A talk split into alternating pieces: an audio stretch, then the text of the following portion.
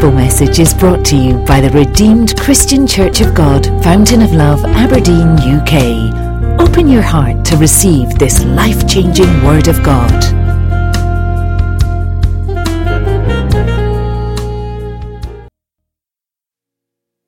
The topic today, I will define it, and then I will tell you straight away. I probably won't set a test for you today. It says, a feeling of dissatisfaction, often accompanied by anxiety or depression, resulting from unfulfilled needs or unresolved problems. Any guess? Disappointment? Anyone else? Stress? Not quite. All right?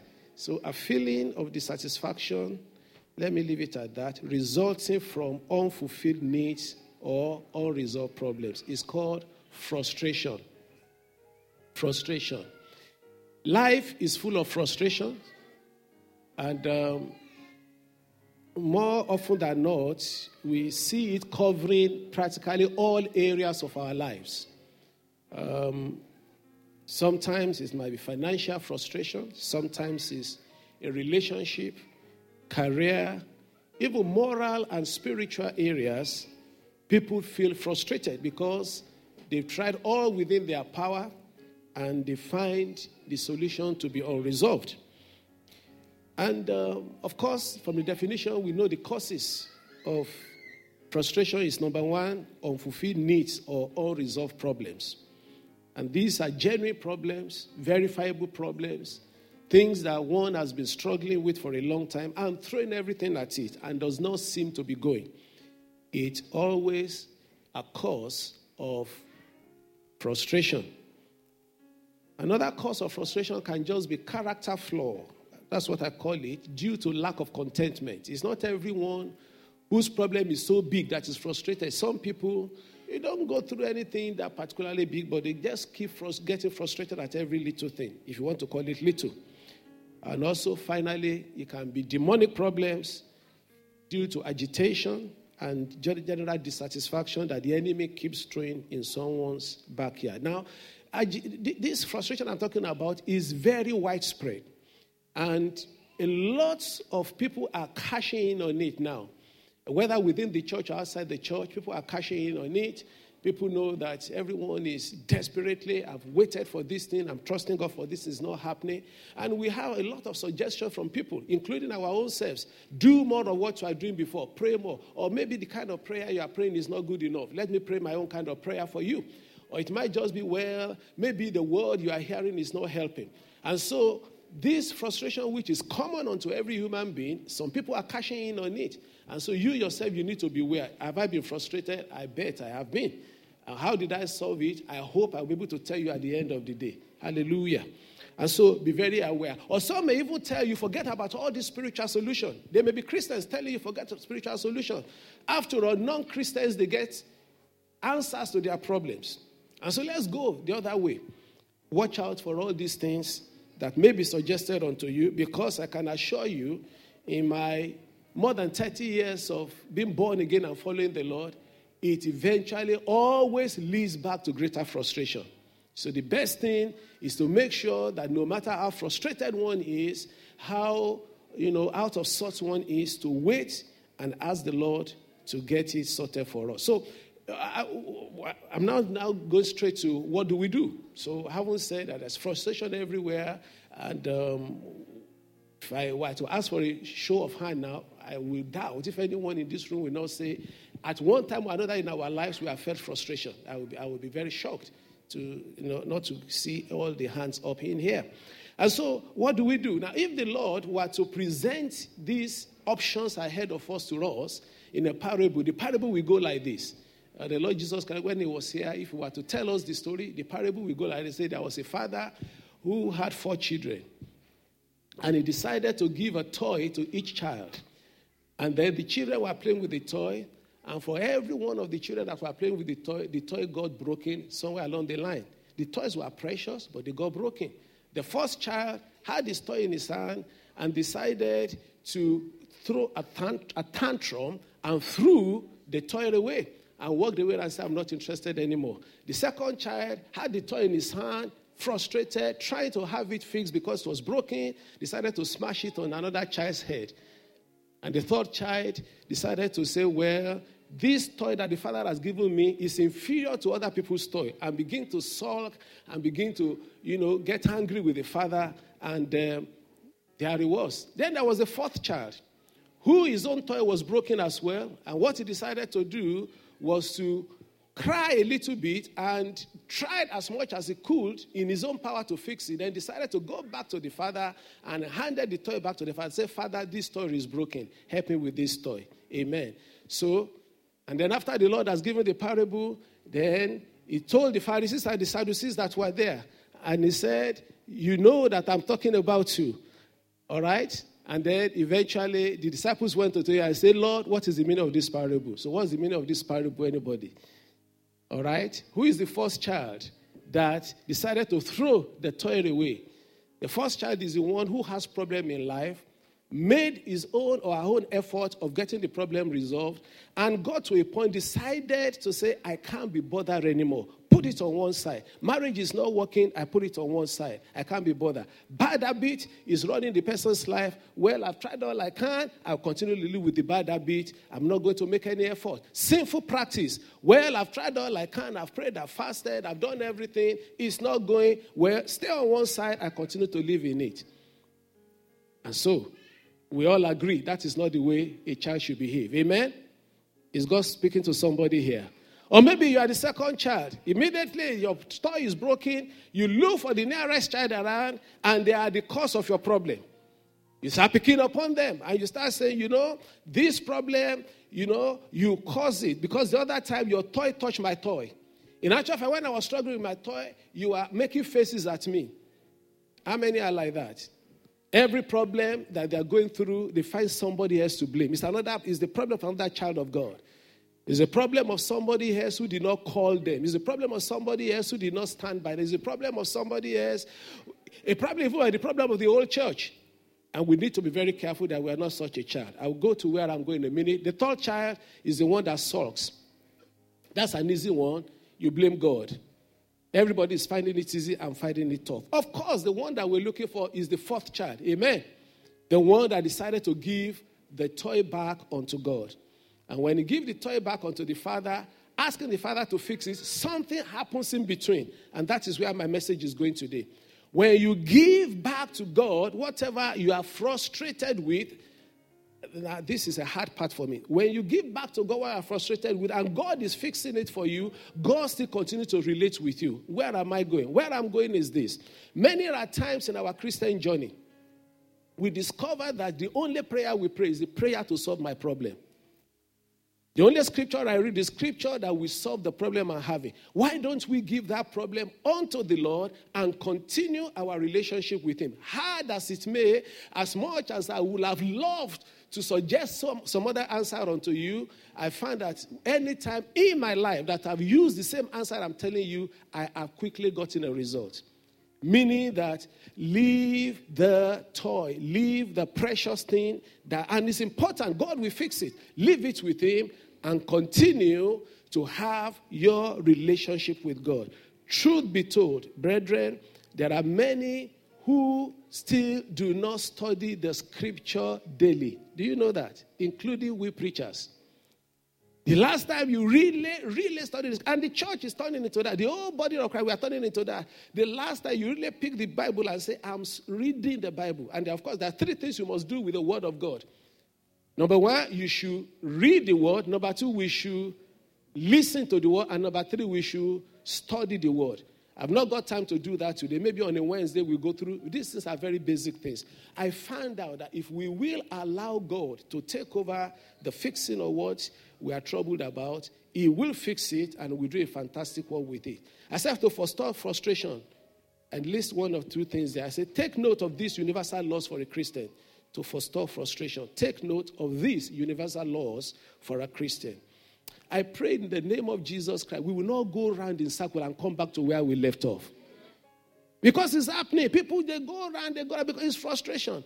And the Lord woke me this morning, sometime during the week. It was pain in my heart. As I mentioned unto you before, that whether you like it or not, I've come to a stage. This is the first day of the second quarter of this year. I'm getting agitated. The year is going, personally. Getting agitated for myself, getting agitated for you. The Lord, when will it be? And as I've mentioned unto you before, if the Lord tarries, in these very second quarters, I'm trusting God. If He will show me mercy, I'm entering the last third of my life. I will be ringing that until I believe it myself. And I wake up every day. I wake up fearing every day that, boy, your time is going. Amen. And so with that in mind, I just look around. I say, Lord, help me, help my brethren, help your sons and daughters. That in the midst of frustration, we don't keep looking for every solution somewhere else and end up where we started. Simply because we have left undone what we need to do. May the Lord help you. I said, may the Lord help you. And may the Lord help me in Jesus' name. So I said, take note of this. How many of them? I think I have just four. Four universal laws for a Christian. Number one, lack of relationship with the Father through His Word will end up in frustration. It's a law. It's a matter of time. In Psalm 119 verse 105, your word is a lamp to my feet and a light to my path. Your word have I hidden in my heart that I might not sin against you. Psalm 119 verse 11. My son, give attention to my words. Incline your ear to my sayings. Do not let them depart from your eyes. Keep them in the midst of your heart. For they are life to those who find them and health to all their flesh. Proverbs 4, 20 to 22. Proverbs 4. The word of God is health unto us if we will take in the word.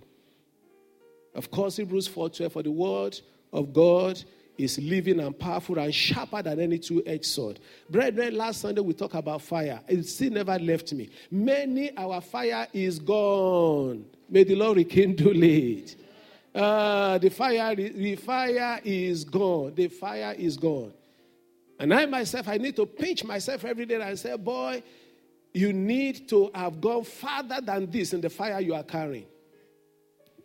And I hope you will take note of that. Number two, universal law. A prayerless life is bound to be a frustrated life. Ask God to teach you how to pray and make prayer your priority. Amen? Basic bread and butter issue. And not just prayer, oh Lord, solve this problem. Prayer of dedication. Prayer of agreement. Prayer of walking with the Lord. God will not make different rules for us than He made for those that were before us every day. Even see attendance and workers' meeting this morning. Some leaders, they will strongly late today. Where is your fire? That's not the way you were before. Some will strongly late today. It's as if the world, as if God has switched off spiritual life and everybody is in pause, waiting that we will start again. Whether we like it or not, fire is coming back here. And those that will refuse to take, and I know you are not here, God will remove them that want to douse the fire. Fire must come back. We can't continue like this.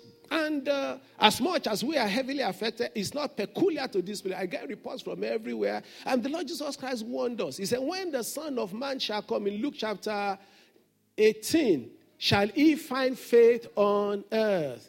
The way we are going, there is prayerlessness. God will deliver us. Okay, because of my time. Number three, universal law. I can spend the whole day talking on prayer.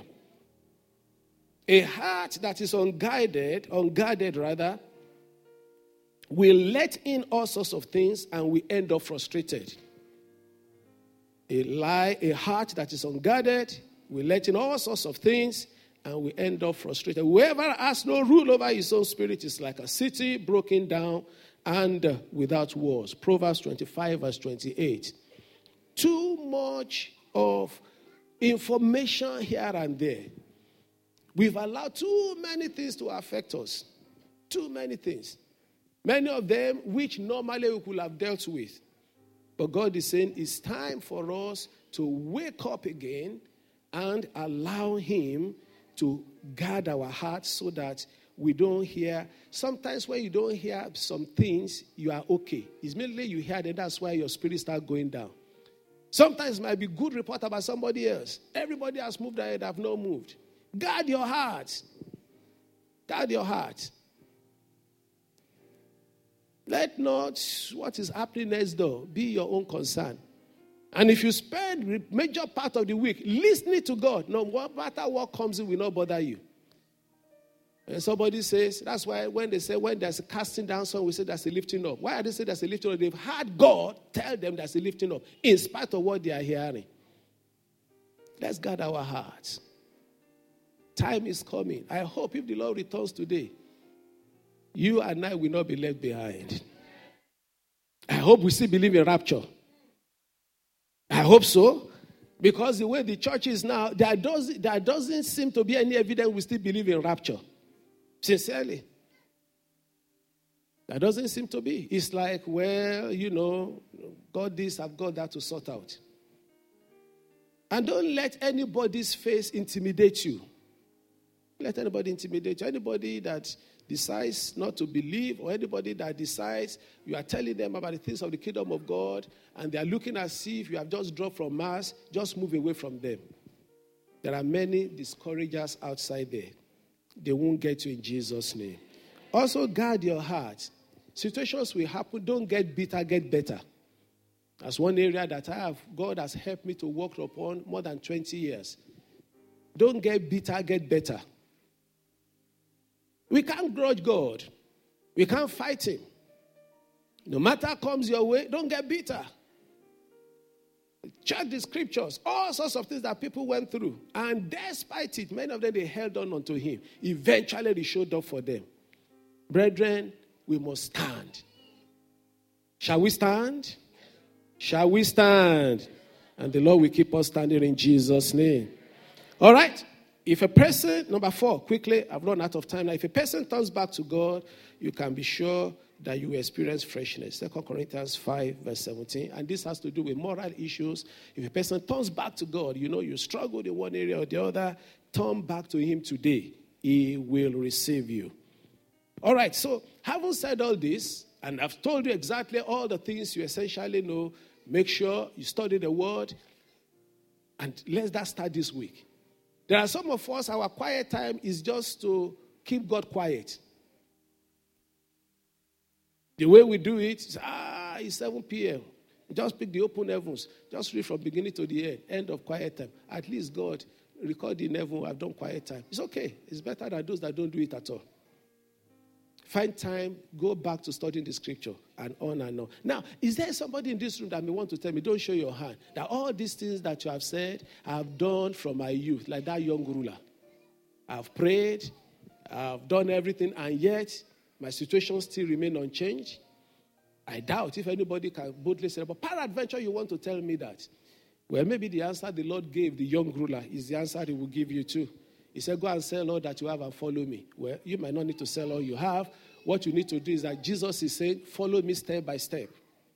You might need to follow Him step by step. Finally, in closing, I want to give you one advice. I've asked you to go and start studying the scripture more. It's about time we tell ourselves the truth. If the truth will not help, lie will not help. If the truth will not change things, it's about time. We need to wake up. We need to dedicate ourselves more to the things of God. We need to wake up. We need to wake up. If the rapture happens now, I will breathe well. And I trust God, He will take me with Him. I will say, I've told them the truth. You don't hear this often. But I decided to come and tell you the truth today. Brethren, let's wake up. All this one will beg us to turn up in meetings. All this one will beg us to turn up early. All this one will beg us to function in departments. Lord, have mercy. And He will have mercy upon us. But having said all this, brethren, I'm totally aware. Because I'm very much a man like you. And I've had my own fair share of trouble. And I'm still having them. That is very possible that you are doing all these things. In fact, you want to study the scripture, you don't feel like studying the scripture. Have you been there before? You want to pray. It's totally impossible for you to pray. Have you been there before? You even want to guard your heart. Somehow, it's as if the two doors of your heart has been flung open. It's like a freeway, expressway. When that happens to us, what should we do? Because that's one question you should ask me. If yes, truly, I believe in reading the scriptures, and I will start this week, but I might find it difficult. In fact, I might read 5 chapters. If you ask me, what book are you reading? I may say, I'm reading a novel. Talk less of what chapter, talk less of what is there. But if it is that bad, what should I do? The advice I will give you is this. Isaiah chapter 40, verse 31.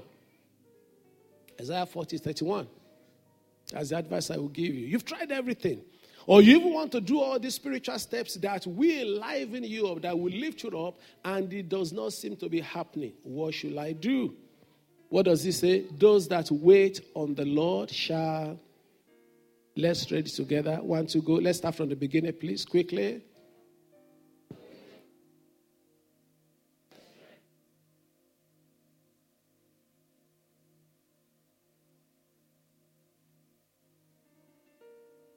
Okay. Normally, they put up that last slide. So, please, sharp. Little things like that. Okay. The Lord will help us. So, those that wait on the Lord shall... renew their strength. They shall mount up with wings like eagles. They shall run and not be weary. They shall walk and not faint. When things get very hard, it's not the time to flap your wings. It's the time to stay still and let the wind of the Holy Spirit blow you. Oh, He has blown me many times. But one thing you must do, you do what? Wait on the Lord. Amen? Focus on Him. The Holy Spirit will, if you are careful enough, you will find out that in the midst of that dryness, you may have 30 seconds in which you break out praying in tongues. And if you are sensitive enough and you hold on onto that, that's the only thing you can grab on onto. Hold on tight onto that. As you begin to pray in tongues, you will find out that prayer will return. That's the way to do it.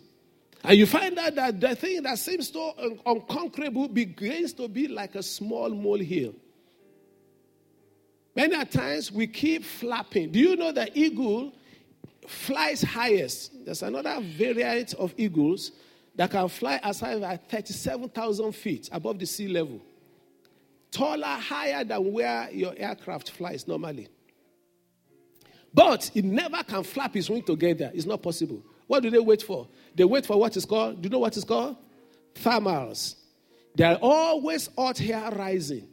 And usually what the eagles need to do is to stretch out his wings and then start looking for where the thermals are. When the thermals just, it will dive into it, and then it is that wind that will carry him. You can't rise unless the Holy Spirit carries you. And that's why you must have a relationship with the Holy Spirit. He's the one that must carry us.